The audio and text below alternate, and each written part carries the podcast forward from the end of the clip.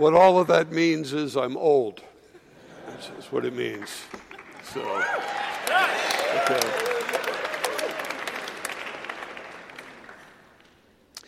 Let me read for you two verses. Come from the fifth chapter of Revelation, Revelation chapter 5, verses 5 and 6. Um, and one of the elders said to me, said to John, who in a vision has entered into the court of heaven, one of the elders said to me, Weep no more. Behold, the lion of the tribe of Judah, the root of David, has conquered, so that he can open the scroll and its seven seals. And between the throne and the four living creatures and among the elders, I saw a lamb, a lamb stand, standing, standing as though it had been slain. Let's look to the Lord in prayer. Father, as we turn our attention to your word, by your grace and mercy to us, may you lead and guide us into truth, encourage us, challenge us. Lord, build us up and show us Jesus. We pray in his name. Amen. So, Covenant College students, how many times have you sung these words? All for Jesus all for Jesus, all my being's ransomed powers, all my thoughts and words and doings, all my days and all my hours. It's quite a statement.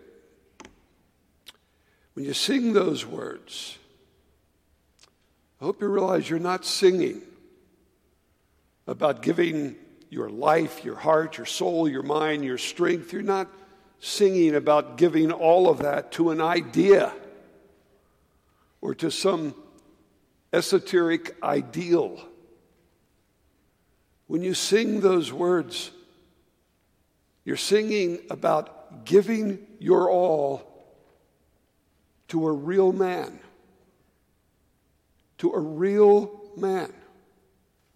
Jesus the God man, Jesus, the Christ, Jesus, risen from the dead, ascended, reigning, and coming again.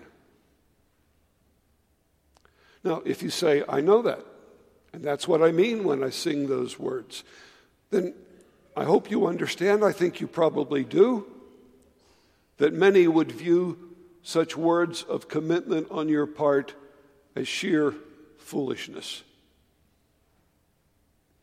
I mean, how can you believe the testimony of some ancient documents about some strange prophet in the far Middle East? How can you believe what these ancient manuscripts tell you about Jesus, especially in light of the fact that those, those same writings are, are just so out of step? They are just so bigoted and out of step with our modern ways of thinking and living.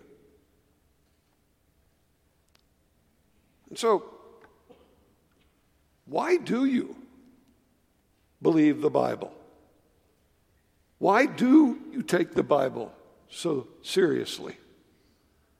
Why do you view it as being the Word of God, the Word of the one true God, whose truths are the same yesterday, today, and forever.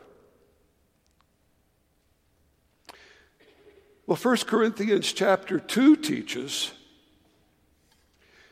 that you believe because the Holy Spirit gives you a heart in tune with God so that you know this true truth. You believe the message of this inerrant word. You believe what it teaches, and therefore you believe what it tells you about Jesus and about how your Lord and King and Master would have you to live. It's interesting when you read the record of Jesus in the Gospels clearly, unmistakably, Jesus embraced the Old Testament as being the Word of God. And furthermore, he promised his apostles that he would send the Holy Spirit to inspire them as they wrote about him and explicated the good news of the gospel. So, therefore, knowing all that Jesus believed about the Old Testament, therefore, if one were to reject the scriptures as being the Word of God, then one has to reject Jesus. He has to reject Jesus because of Jesus' testimony concerning this book, if this book, in fact, is not the Word of God. And of course, many do. I mean, many view Jesus as either a legend or a story fabricated by his followers to, to justify their allegiance to him. And of course, you know, there are many other so called sacred scriptures in this world. I've read quite a few of them. None of them compare to the scripture. And I mean that in this perspective. Our scriptures were written over a period of 1400 years by 40 or more authors, and yet they, with one voice, anticipate Jesus' coming, they tell about his coming, and they further explain the importance and significance of his coming and promised return. Now, I could stand here and I could offer you many examples of this amazing truth of how Scripture these scriptures written over a period of 1400 years by, by 40 or more authors. I, I could offer you countless illustrations of how these scriptures anticipate the coming of Jesus, tell his story, then further explain its importance and significance. Now, personally, I have to tell you, there is one lecture I am eager to hear. Uh, I am eager one day to hear firsthand exactly what it is Jesus told the two on the road to Emmaus following his resurrection when the scripture says that Jesus showed them how all of the Old Testament pointed to him. Now, I don't know why the 24th chapter of Luke is so short at that point. I mean, I think I would have recorded that lecture. I'd love to hear that one day. Perhaps, perhaps it works that way in glory. I'm not sure. But I'm going to focus this morning briefly on what John writes in the two verses I just read for you. Revelation 5, verses 5 and 6. I mean, John's an old man. He's exiled on the island of Patmos because of his faithful witness concerning Jesus. And in a vision, John is led by the Holy Spirit into the throne room of heaven. And there he sees this scroll that's sealed with seven seals. And John has already been promised that he's going to be shown the unfolding of God's redemptive plans for the ages. And John realizes that this scroll contains the information he's been promised, but then we find him weeping because it first appears that no one can open the scroll. But then John is told, Don't weep. There's one who is worthy.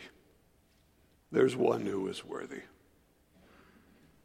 I want to focus on what John is told about this one worthy to open the scroll. This one, of course, that we know as you read on through Revelation is in fact Jesus. I want us to focus on what John is told about Jesus. Because what John is told about Jesus pointedly connects Jesus with the Old Testament. Because the two things that John is told is that Jesus is the lion of the tribe of Judah, and that he is the root of David. First, Jesus, the lion of the tribe of Judah. Well, I got to tell you one thing. If you know your Old Testament, it's really stunning. At least it's stunning to me to see Jesus and Judah linked. I mean, that's stunning. Judah's a mess. I mean, I, I mean, he's one of my heroes because of the great change that takes place in his life, but the man is a mess. I mean, Judah is the one who initiated the sale of Joseph into slavery. Judah also married a Canaanite. Judah, contrary to his father's wishes and God's command, marries a Canaanite. And it's Judah who has an incestuous relationship with his daughter in law. Judah. Of course, it's also Judah who, thank God, is the one whose heart is so changed that 20 years later he offers to become the slave of this prime minister of Egypt that he doesn't yet realize is his brother Joseph. But he offers to become the slave of the prime minister of Egypt in place of his brother Benjamin. In doing so, of course, you know, he becomes the first person in Scripture to offer up his life for the sake of another. That's Judah. So in Genesis 49, Judah's blessed by his father Jacob, and his daddy calls him a lion's cub, and then his father declares the scepter, which of course is a symbol of sovereign authority. The scepter shall not depart from Judah nor the ruler's staff until tribute comes to him, and to him shall be the obedience of the peoples the peoples, plural.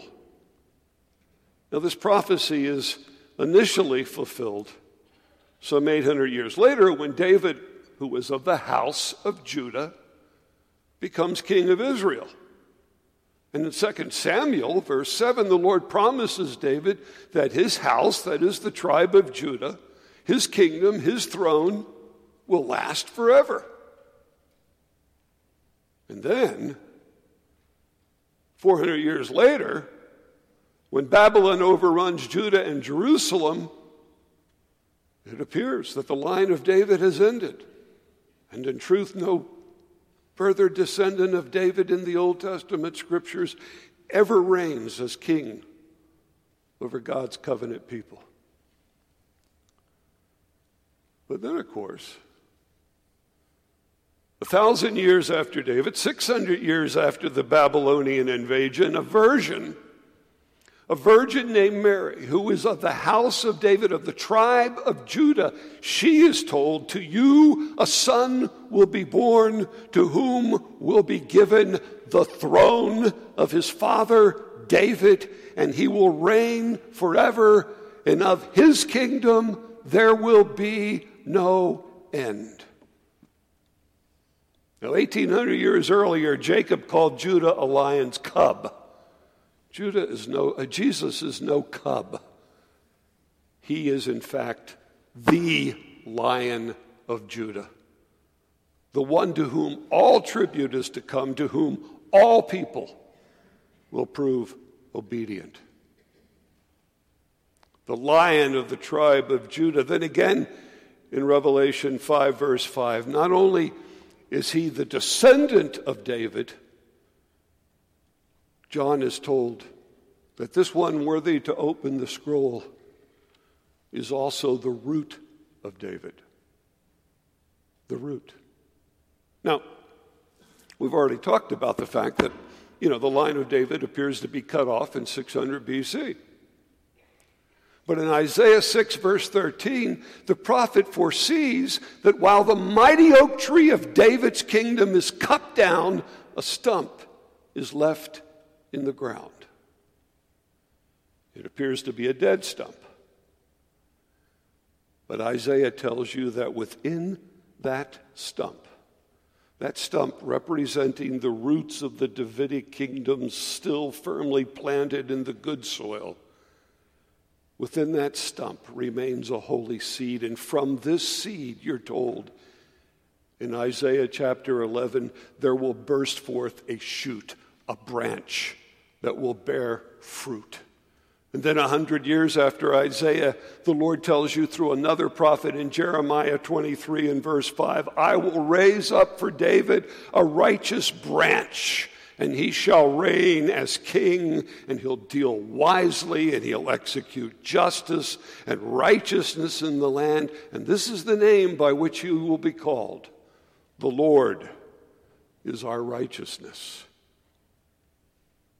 But keeping all of that in mind, all of this talk about this shoot coming up from the stump of David, this branch that will appear. Matthew 2, verse 23, you're told that the scriptures, the words of the prophet, are fulfilled by Jesus being called a Nazarene. What a strange passage. It's really strange. I mean, how does Jesus being called a Nazarene fulfill prophecy? Well, some suggest that it may refer to the fact that, that people from Nazareth were despised, and Jesus would therefore be despised being a Nazarene. But I also want you to know, and I'm, I'm, I'm fairly well convinced of this. I'm, I'm not ready to die for this, but I'm pretty well convinced of this I just find it intriguing that the word for Nazareth is netzer, and the word for branch is nezer. And Jesus being called a Nazarene, a netzer, may well tie him to the Old Testament prophecies that there is coming a nezer, a branch the promise that one will be born of the house of David, of the tribe of Judah, who will be the Nezer that is to come. Now, you can wrestle with that, and others can explain to you why I'm not correct at this point, but I am. So, so here in Revelation chapter 5, here in Revelation chapter 5, John is told that John is, uh, that Jesus is both the lion of, the Ju- uh, of Judah and the root of David. But then you go to verse 6, and now it's John who's talking. And it's John who's describing Jesus for us. And John says, I looked, and there was a lamb standing, but looking as if it had been slain, and yet very much alive, because as John's already been told back in verse 5, this one that John is describing is the conqueror. But here he is, a lamb, looking as if he had been slain, and yet very much alive, standing erect. So I can't, I can't read that. I cannot read that passage in Revelation and not hear John the Baptizer proclaiming about Jesus for all to hear Behold, the Lamb of God who takes away the sin of the world. Now, think about that. That's one grown man talking to another grown man. It's one grown man talking to another grown man. And this one grown man looks at this other grown man and dares to say in front of other people who can hear him, Behold the Lamb of God. It's pretty weird. The only thing that keeps that from being weird is that you know the Old Testament. It's the only thing that keeps that from being just absolutely weird. It's because you know the Old Testament. Without the Old Testament, John's words are just, well, they're just almost silly. But in light of the Old Testament sacrificial system and the events of the first Passover, you understand that the baptizer is telling you that Jesus has come to be the final and perfect lamb. He has come to offer himself up in your place to pay the penalty for your sinful rebellion against the one by whom and for whom you were made. And he has come. So, by grace through faith in him, you might be delivered from darkness and walk in the light of his eternal and unchanging truths. Revelation chapter 5 is just saturated with the Old Testament.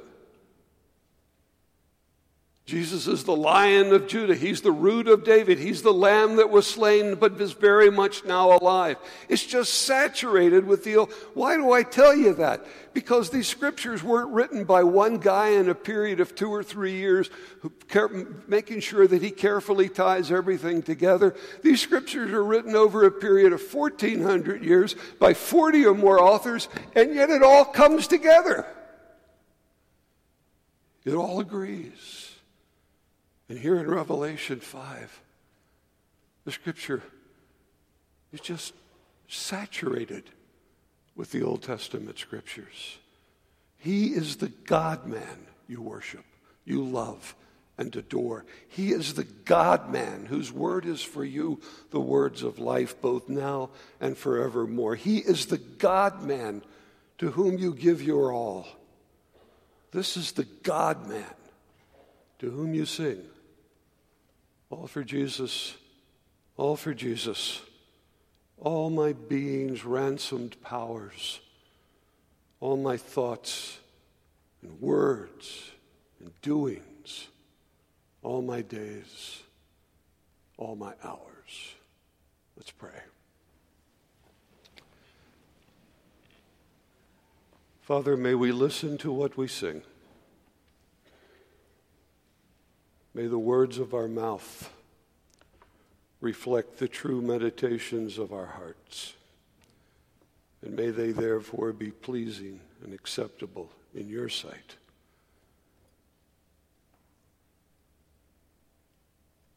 Lord, help us to fix our eyes upon Jesus, the author and the perfecter of our faith, in whose name we pray. And all God's people said, Amen.